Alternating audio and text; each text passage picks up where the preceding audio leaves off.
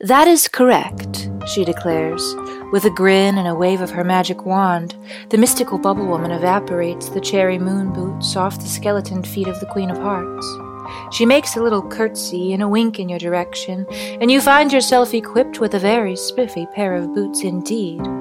The same boots, in fact, which were at the top of the rabbit hole. Oh, but you were dreaming then. How odd that these very boots should have been in your dream.